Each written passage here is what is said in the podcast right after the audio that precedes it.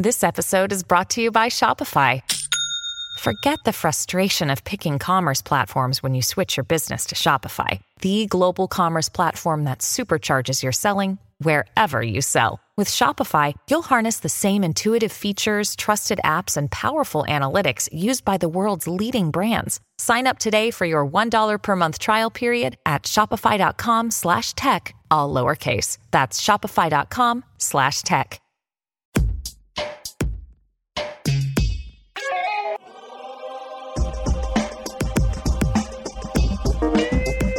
Welcome to the drill down. We've got business stories behind stocks on the move. I'm Cory Johnson. Today, September 17th, means it's episode number 98.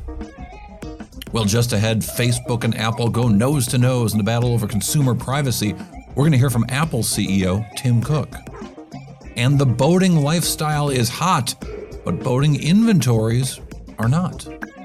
And we'll talk about the difficulty of medical device sales during COVID with Bioventus CEO Ken Reali. Really interesting conversation coming up. But first, it's sponsor time. The drill down is brought to you by Aiera. Never miss another critical event or insight ever. With Aiera, customize your company watch list and track key events, mentions, filings, and more, all within an easy to use, customizable interface. That's Era, Aiera, dot com. And there are so many ways to listen to the drill down. We hope you do it every day. Find a way to fit it into your regular schedule. But turn to your smart speaker and say, hey, smart speaker, play the Drill Down podcast. And the drill down is brought to you by BrainTrust, a global talent network that matches highly skilled technical freelancers with the world's most reputable brands. BrainTrust has helped clients like Bank of America, Goldman Sachs, Porsche, Under Armour, and more build agile tech teams fast at a fraction of the cost. Visit braintrust.com. That's B R A I N T R U S T.com to learn more. Well, I'm Cory Johnson. Welcome to the drill down. We will have the business stories behind some stocks and a move, some really interesting stories today for a change. For a But- change, what are you talking about? We are joined by Isaac Webster, our executive producer, who has the three most important business stories of the day. Isaac, what do you got? Uh, let's start with a little Washington news. The Biden administration is preparing an array of actions, including sanctions, to make it harder for hackers to use digital currency to profit from ransomware attacks. Now, this is according to people familiar with the matter who were speaking to the Wall Street Journal. The Treasury Department plans to impose these sanctions as soon as next week. Well, I'm anxious to see what this is. I mean, the notion of Yeah. using digital currencies for a ransom is about as dumb as it gets because it's it's a lot easier to track to track digital currencies than anything else. That's the part of that circle that I've never been able to square. Like, why would you use that? You're you're just leaving your fingerprints everywhere, your digital fingerprints. If you're It can trying be to, quick. But So, I hey, we'll see. quick and also quick to find you. So who knows? Uh, number two, shares of U.S. Steel are at a two-month low today, and that's on worries the company's planned addition of new a new steel mill will disrupt the current favorable supply and demand environment and eventually apply downward pressure to steel prices. Most steel companies are also down on the news. This new U.S. Steel mill, which is expected to produce 3 million tons a year of flat rolled steel products, will increase its will increase its sheet steel production capacity by around 20%. Yeah, you've seen iron ore prices coming down in the last week or so. I'm sure that's a part of that. But Yeah. uh, um, you know, favorable supply price, you know, if- you know, it's a supply and demand uh, uh, balance favorable to whom is always the question, right? I'm sure the people buying Exactly. steel and and you know the upward pressure that uh, st- rising steel prices earlier in the year caused uh, from inflation. Uh, there's a lot of hopes that those might ease, and that it was indeed a win for Team Transitory. oh, I like that. We need to make that one of our phrases. A win for Team Transitory. All right, now our third story today. Uh, on Monday, You mean alo- Universal. along with or along with the Bitcoin bite. we have we have too many We, of we those. love you, Bitcoin. That one. No, we don't have a Bitcoin story right now. Thank you, But Jack what we do have is a story about theme parks. On Monday, Universal Beijing Resort will open. It's a multi billion dollar bet on Chinese consumers' demand for Hollywood experiences. Now, this took two decades to make. That's right, 20 years it took to build Universal Beijing Resort. Uh, and this uh, theme park will have two hotels, and it's a potential growth opportunity for NBC Universal, which, of course, as you probably know, is a, uni- a unit of Comcast, despite the strained relationship between Washington and Beijing. But 20 years, 20 years to build this thing, so better be good. Cory, what stocks you drilling down on today? Start with a little company called Facebook. Facebook. I'm not familiar with this company, but I think it trades under FB. Correct. And sh- shares have risen over 40% uh, over the last 12 months, significantly better than the broader indices. What's going on with Facebook? So, uh, news today that Facebook has announced some new products and features for uh, companies. Uh, and it's in, in the context is their battle with Apple and their battle over privacy. Apple pushing for more ways to, to let users do the things they do online anonymously, which really screws up Facebook's business, which which aspires to tracking people not just within Facebook properties like Instagram, WhatsApp, and Facebook, but outside the Facebook uh, uh, umbrella to other uh, websites across the internet as they people use different apps. And, and Apple's made that a lot more difficult. But Facebook announcing today they're going to add some new ways for businesses to connect with customers, including uh, the ability of a business to start a conversation with a business by clicking on an ad that launches a chat in Messenger or an Instagram Direct or in WhatsApp, uh, depending on where that ad was served. Um, businesses can also set up their Instagram profiles to let customers launch a WhatsApp chat. So it integrates WhatsApp into this sort of commercial thing. And again, the tracking of the customer within Facebook's uh, uh, uh, universe uh, is intensified. Now, earlier this year, Apple actually updated their iOS software and announced that the next version of iOS software would have new privacy features where users would have to apt, uh, opt in to apps' uh, ability to track their data across the internet. And we don't know percentage wise, there's very different numbers out there about how many customers click don't track me, but it's a lot. Bumble was suggesting that virtually all of their customers would, uh, would elect for that. Other companies saying they're seeing less of that. Uh, Apple calls this program ATT or uh, App Tracking Transparency. Um, and it's one of the many things that Apple has been um, championing, that uh, CEO Tim Cook has been championing, very much in the face of the business practices of Facebook. Um, and he actually gave a speech back in January. Apple wouldn't put it on their website until uh, a good week or so later, so it didn't give a ton of attention. But Apple CEO Tim Cook he delivered these remarks to a group called the Computers Privacy and Data Protection Conference, uh, and he talked, you know, really um, assertively about the importance of privacy and the uh, the mendacity of apps like Facebook, uh, um, services like Facebook, like Twitter, like YouTube that uh, use algorithms to feed us stuff to get us fired up and ticked off, even if that information is inaccurate, because it feeds the business model, because it feeds the algorithm.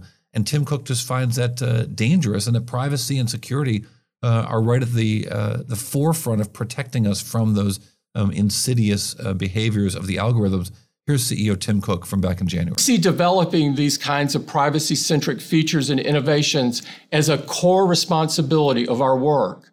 We always have, we always will. The fact is that the debate over ATT is a microcosm of a debate we've had we've been having for a long time, one where our point of view is very clear. Technology does not need vast troves of personal data stitched together across dozens of websites and apps in order to succeed. Advertising existed and thrived for decades without it. And we're here today because the path of least resistance is rarely the path of wisdom. If a business is built on misleading users, on data exploitation, on choices that are no choices at all, then it does not deserve our praise. It deserves reform. We should not look away from the bigger picture. At a moment of rampant disinformation and conspiracy theories juiced by algorithms, we can no longer turn a blind eye to a theory of technology that says all engagement is good engagement, the longer the better, and all with the goal of collecting as much data as possible. Too many are still asking the question, how much can we get away with? When they need to be asking, what are the consequences? What are the consequences of prioritizing conspiracy theories and violent incitement simply because of the high rates of engagement? What are the consequences of not just tolerating but rewarding content that undermines public trust in life saving vaccinations?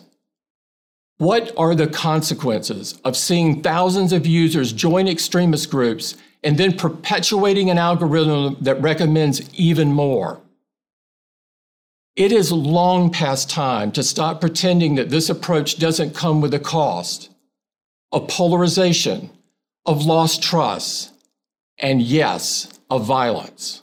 So, really powerful comments, I thought. Uh, I know it's a long soundbite, but I just, you know, where else do you get to hear that much of that kind of conversation than this podcast? Not a lot of places, but uh, powerful stuff. And it really shows how these technological decisions about algorithms and privacy have an impact on our society. Um, fascinating stuff from. It's refreshing you know, to hear. It's refreshing to hear that from someone like Tim Cook. Yeah, and, and look, they're, they're, yeah. this this ongoing battle. When you see these announcements, like we saw from Facebook today, that is the context, right? Where you've got Apple on a very different side of things than Facebook, trying to manage what people do online and how they do it.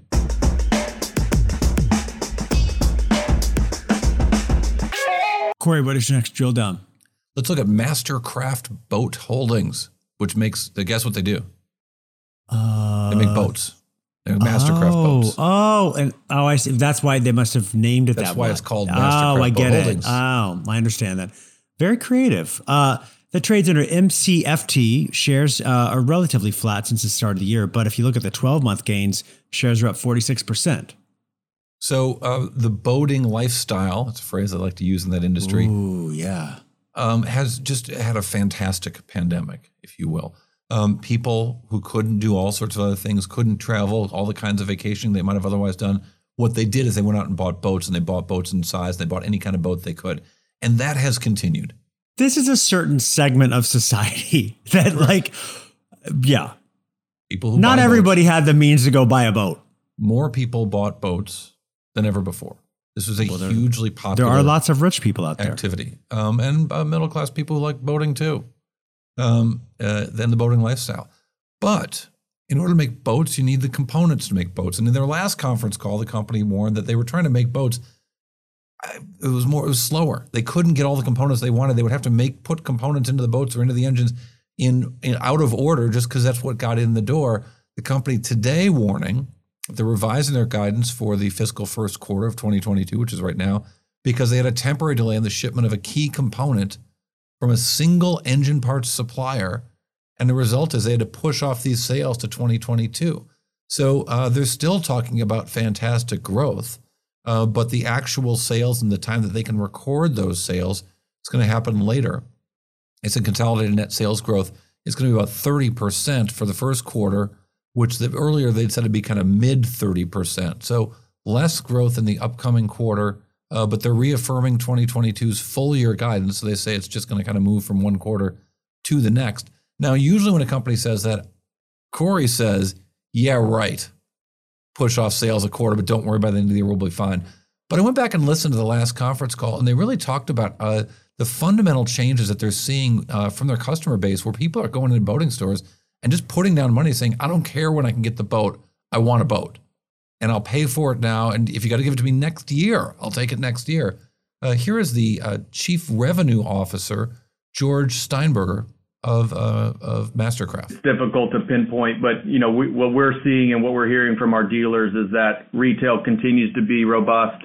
Consumers continue to be attracted to the boating lifestyle. Obviously, with the you know the the resurgence, if you will, of the COVID and the Delta variant, um, you know, consumers are recognizing that things aren't going to go back to normal anytime soon. And so, um, you know, we've got many consumers that even if they don't have inventory on the ground today, are putting in orders for boats that they're um, they're already pre-buying boats today for t- next summer selling uh, next summer's boating season. So, um, you know, I, I, think we're not losing much. It's just uh, delaying the, when the consumers get the boats. And uh, we're, we're hearing from dealers that uh, a high percentage of the boats that they've already been allocated are pre-sold. Um, and so that, that's encouraging to us, and we think that momentum will continue. So that's it. Boats, the boating lifestyle, lifestyle's hot, and uh, and a slowdown in components isn't slowing sales. Uh, they think, and, and they're just slowing when they're going to recognize them. It's a little more believable once we hear that they warned us before that people are putting down money for boats even into next season. Cory, what is your next drill down? Let's look at that massive uh, medical device company, uh, Thermo Fisher. Thermo Fisher uh, share, trades under TMO.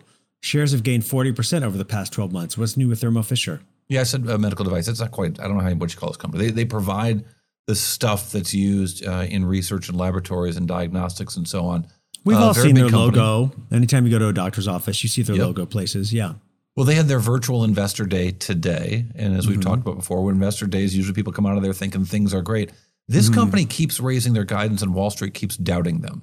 So they raised their guidance in July. They raised their guidance again today. Um, and Wall Street has kind of wondered if that's really going to happen. The concern is, again, I don't care about Wall Street, but I want to talk about kind of what's going on with their business. Mm-hmm. These guys saw a big boost in business because of COVID and COVID vaccines in particular. Because among the products they sell, yes, they have life sciences stuff where they sell giant machines like CRISPR gene editing uh, kits and median reagents and bioreactors and analytical instruments like electron microscopes and chemical analysis and chromatography and mass spectrometry, mass spectrometry machines. Uh, especially diagnostic stuff, though, got a big boost during COVID. Their laboratory products and services business, which is a $14 billion business, got a big bo- boost because of COVID, selling lab chemicals, lab equipment, consumables, even like research and shipping stuff that these guys do. So the question is if COVID, as COVID slows down, as the Delta variant peaks, maybe there isn't another huge COVID right behind it. And maybe that's not great for the business at Thermo Fisher. They keep saying that their business is going to get stronger. They keep raising their guidance. And indeed, uh, here is their CEO, Marc Casper, just a couple hours ago saying, look, COVID vaccines, that business might tick down. It's going to be replaced by something else. We can already see it coming. Here is uh, Marc Casper this morning. Uh, starting out with the 2022 and a couple of the assumptions there. You know, in terms of the vaccines and therapy revenue, um, we expect that it will grow uh, in line with the greater growth that we have for next year. And, over time, as there's less demand for the specific COVID revenues uh, for vaccine and therapy, that'll transition to other um, of our customers. So I don't I don't think he's predicting another pandemic, but he thinks that the business that they've they've achieved and the customer relationships that they've grown will continue going forward. Um, and don't worry about uh, Thermo Fisher; they'll be just fine. All right, coming up, we're going to stay in the medical field with a really interesting conversation about the process of sales of medical devices and how that has changed during COVID with a fascinating company that's growing and accelerating that growth, Bioventus. CEO Ken Reali joins us right after this. The Drill Down is brought to you by BrainTrust, a global talent network that matches highly skilled technical freelancers with the world's most reputable brands. BrainTrust has helped clients like Bank of America, Goldman Sachs, Porsche, Under Armour, and more build agile tech teams fast at a fraction of the cost. Visit braintrust.com, that's B R A I N T R U S T.com, to learn more. And the drill down is brought to you by Indeed. You pay for a job site, you should know what you're getting. So get Indeed and pay for quality candidates only, candidates who meet your must have requirements. Don't just hope for the perfect candidate.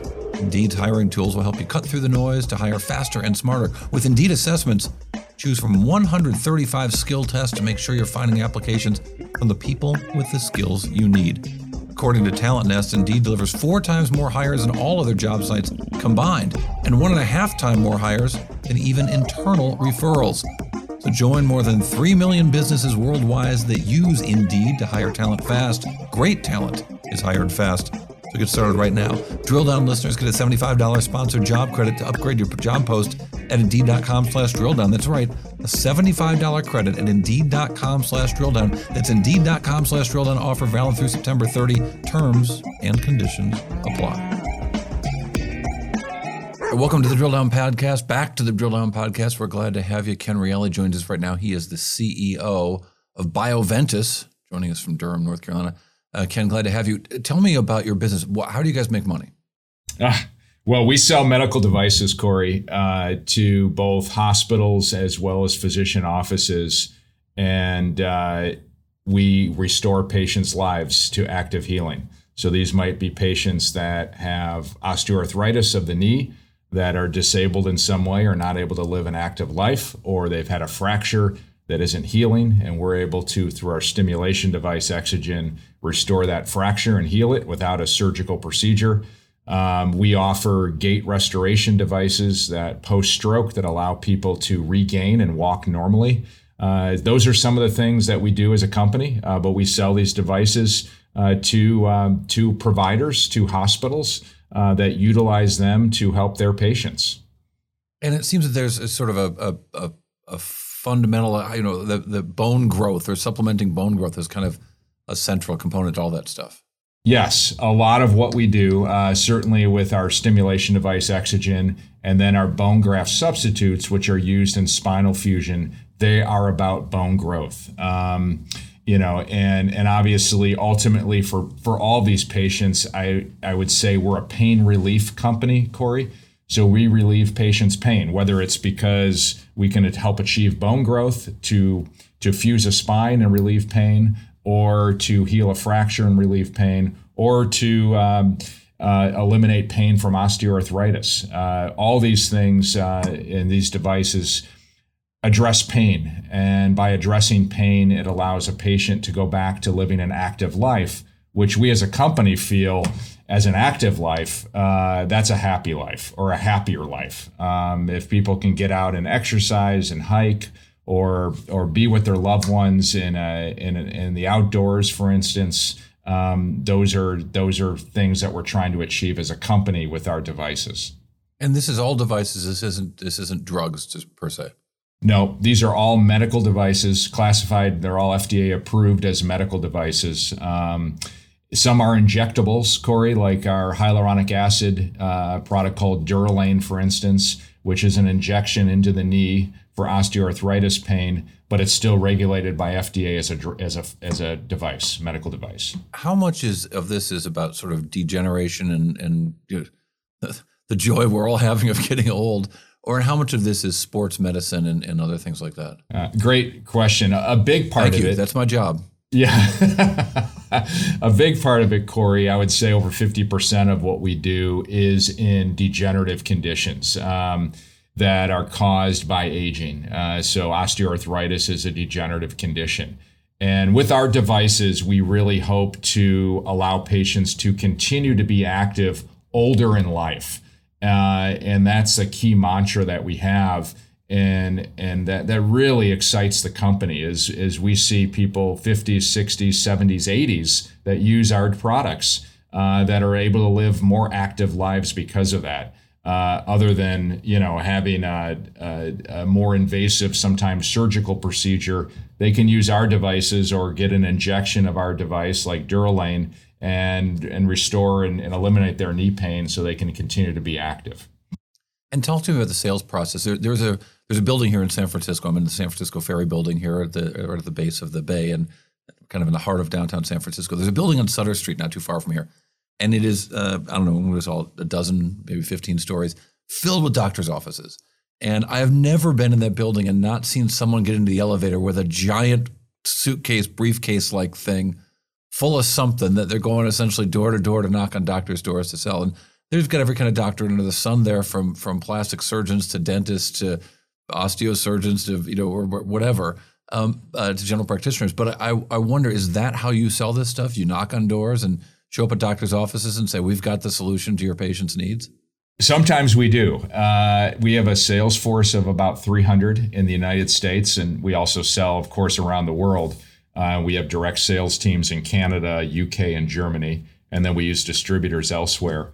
But those sales reps will interact with orthopedic surgeons predominantly. That's our predominant call point and you know the, the surgeons will typically they, they look at them as sales reps yes but also sometimes as consultants because if you look at our our salespeople they see so many different scenarios clinical scenarios in say osteoarthritis treatment or in fracture treatment more so than sometimes the physicians that the physicians sure. will will engage them and say hey do you think uh, your your device exogen could heal this fracture and and that's where the the rep will weigh in. And the, and the sales rep knows cory in situations if they say yeah it, it'll help and it doesn't help it hurts their credibility. So so they're very careful when they're in that consulting relationship that they maintain their credibility. So yes it's sales. Sometimes it's out prospecting but just the other half of it is servicing their new their their existing accounts. And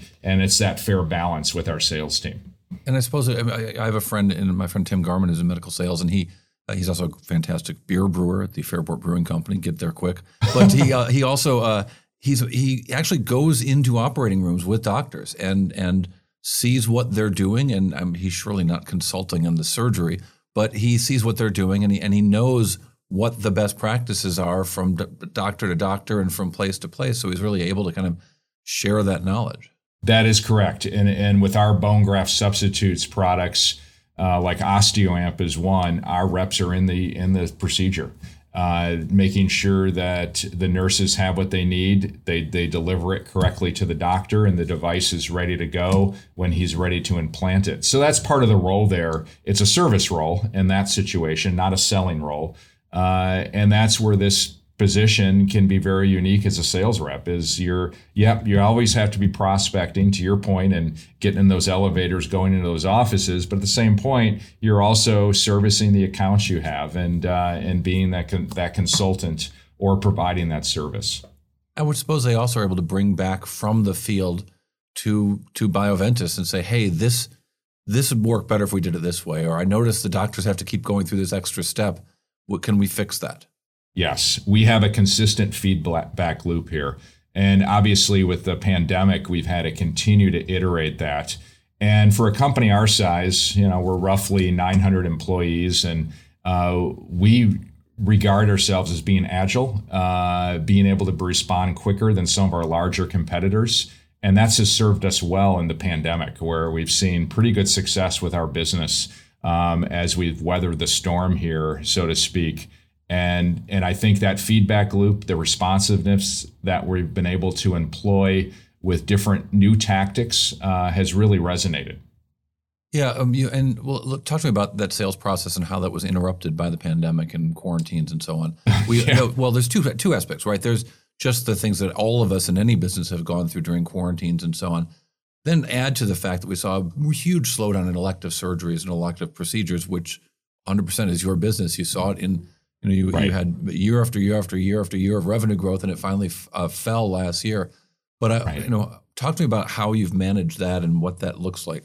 Yeah, it's you know, and this is a huge credit to our sales team. I mean, last year we got through 2020, we were down six percent, which is remarkable considering the second quarter we really fell off, and that was the quarter, as we all remember, when everything shut down.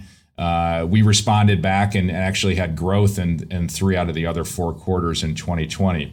But how did we do that? Um, we kept our sales team very engaged. Um, and as soon as they were able to go out safely and interact with physicians uh, in the offices and hospitals, they did so.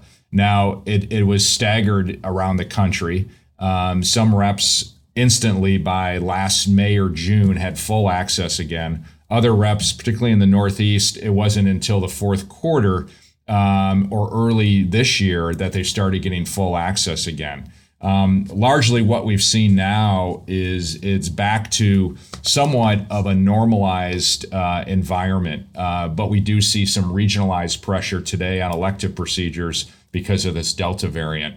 Uh, but we, you know, our sales team is is highly motivated, obviously, to get in front of customers. And that was the big thing last year is being able to get in front of enough customers uh, to really make a difference. And that was truncated in the second quarter. We started to see that start to return, Cory, in the third quarter, and it's gotten better ever since. Are you seeing anything stronger than that? I mean, we heard from GreenSky, the company that Goldman Sachs just acquired, that uh, uh, in their last quarterly call, they actually talked about lending for elective procedures and how that was a booming business for them. And I wonder if you're seeing as as consumer balance sheets are strongly improved, as credit card debt is down, that people are and, and after a year off, that you you don't see a resumption back to normal, that you see actually see an acceleration of elective procedures. I wonder if you're seeing the same. It's we we are in pockets uh, for sure. Uh, we we think there was a pent up demand earlier this year. Uh, now with the Delta variant, we've seen a little bit of that leveling off. Uh, but clearly, uh, if people feel it's safe, uh, they're going to have elective procedures done, and and we've seen a strong demand for that. Um, some hospitals just have shut down elective procedures or truncated them. The good news is with our procedures that we're in, they're highly profitable to the hospital. So the hospital wants to restore those from yeah, a business yeah. perspective as soon as they can because because they're so critical to their P and L. Uh, so we certainly have that on our side overall, and that's been a nice, uh, I would say, tailwind to restoration of the kind of elective procedures that we can support. I would imagine you're also seeing uh, regional differences there in the hospitals in Florida, in Louisiana, that are just so full of people suffering from the Delta variant of COVID, hospital beds full, ICUs full, emergency rooms full, but a lot of these people refusing to get vaccinations that you're seeing it's got to be slow slowing your business down because you just can't get a bed to do the operations. That is correct. That is correct. Now, now I would say some of what's happened, which is a positive, and a positive for patients, is these are getting moved to the ASC, the ambulatory surgical center. Yeah. Um, so some of the inpatient procedures are now becoming outpatient, which you know the patient sometimes has to stay for 24 hours in an outpatient setting, but it's better than than going to an inpatient hospital. Uh, and we have seen that shift in our area of medicine uh, to more outpatient procedures because of the pandemic. And net net, that's a positive as long as as long as they're the right procedures. Obviously, if you have a um, complication, um, you want to make sure that's addressed and not be in a situation in an ambulatory center where you don't have the proper resources to address a complication. So those those risk factors are always weighed carefully. And am I right that it is regional as well? You're seeing better growth in the places where Delta is not filling the hospitals? That is 100% correct. 100%. Um, so you're right. Florida, Louisiana, parts of the West have been hit. Um, other parts of the country, it's it's non-existent. You know, and California, it's not a problem. Massachusetts, yeah. Right, right. What, what, exactly. what, what an insane state of affairs. It's really. it is. It's just nuts. Um, what? So you before the pandemic, you guys had pretty steady Eddie, you know, high single digit growth year after year. What can you do to accelerate that? Well, uh, that's the plan. And, you know, when I joined in April of last year, it was putting together a plan to drive consistent double digit growth. We've done really well getting high single digit growth, but I really view the company as have, having the ability to get double digit growth. And that works two ways. One is, is acquisitions. And we've done a couple of acquisitions this year. Um, and we'll continue to do that. And when we look at acquisitions, we look at things that will leverage our commercial channel. Um, so it's similar call points in orthopedics, but also ones that'll drive accretive growth. So these are products and technologies, medical devices that maybe are underpenetrated that we can then put in our hands and we can accelerate that growth to 15, 20, 30% growth. That complements our high single digit growth. And then all of a sudden, we're, we're the whole business is growing at 13 or 14% versus 8 or 9%. Uh, so that's the thesis. Uh, this extra, is something extra pamphlets into the sales guy's suitcase. exactly, um, and it's a win for the like, salespeople. It seems to me that you also have to have a team inside that can manage acquisitions. I, I did a panel many years ago with uh, some guys from Oracle, and I didn't, I hadn't known or thought of this before, but they had an internal team of essentially investment bankers that would review deals that came across the desk, um, do a complex uh, market analysis, financial analysis deal analysis and have an answer back to the potential company they might acquire within 24 to 48 hours, which is a real, which they, which Oracle saw as a real core competency. They wanted to run a, an acquisition process as fast as a Goldman Sachs or Morgan Stanley. Um, is that also the kind of uh, capability you've got to add? Yes, not not as significant, Cory, as Oracle for sure. Yeah. But we have a we they're have nuts. an inst- Don't just yeah. be clear, they're crazy. yeah. I love them, but they're crazy. yeah, we have a strong internal team, um, and we brought a guy on who came from investment banking originally and was at another medical device company before ours, and he's hit the ground running. We brought him in last year, and and he and a, a small team, and I get involved with this as well. We we really find key targets and we go after them. Um, you know, the acquisition of Bioness, which we announced in March, we signed that term sheet on December 24th. Uh, so you're right, speed matters, and and we pride ourselves on being faster than our competition. When we find a deal that we like, we go after it, and and we're pretty aggressive in in trying to get it done. Like to hear it. Ken Reali is the CEO of Bioventus. Glad to have you on the show. Well, when Thanks, the drill down continues, we're going to have the drill down bite that one number that tells us a whole lot. We talked about that steady growth this company has shown over the course of the last four years before the pandemic.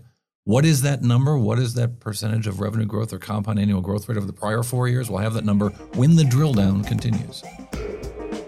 The drill down is brought to you by Aiera. With Aiera, give yourself an information advantage. Connect directly to earnings calls and other investor events with live transcription and event intelligence. That's Aiera, A-I-E-R-A dot com. And the drill down is now available on Player FM. So if you go to the Player FM website or at the Player FM app, you can click subscribe, and that way you won't miss a single episode of the drill down. And let us know what companies you think we should be drilling down on. Talk to us on Twitter and Instagram by following at Drill Down Pod and connect with us directly at our website, bizpod.net. Are back with the drill down. We've got the drill down bite, that one number that tells us a whole lot. That compound annual growth rate for Bioventus before the pandemic was, like I said, steady Eddie. Here's a number, Isaac 7.4% year after year after year uh, was their average compound annual growth rate, which is nothing to be uh, shy of. But the notion that they can get that to double digits, if they get to 13, 14, that's twice the growth that they've had in years past, which would be very strong for this company. That would be a, a major boost. Or should I say booster? Perhaps, perhaps, uh, as my knees A third booster? as I go up the stairs. Right, Triple uh, boost? uh, again, a thank you to Ken Reali. A, th- a thank you also to uh, our listeners. We appreciate your time. I'm Cory Johnson. Isaac Webster is our executive producer. Ben Wilson is our editor extraordinaire.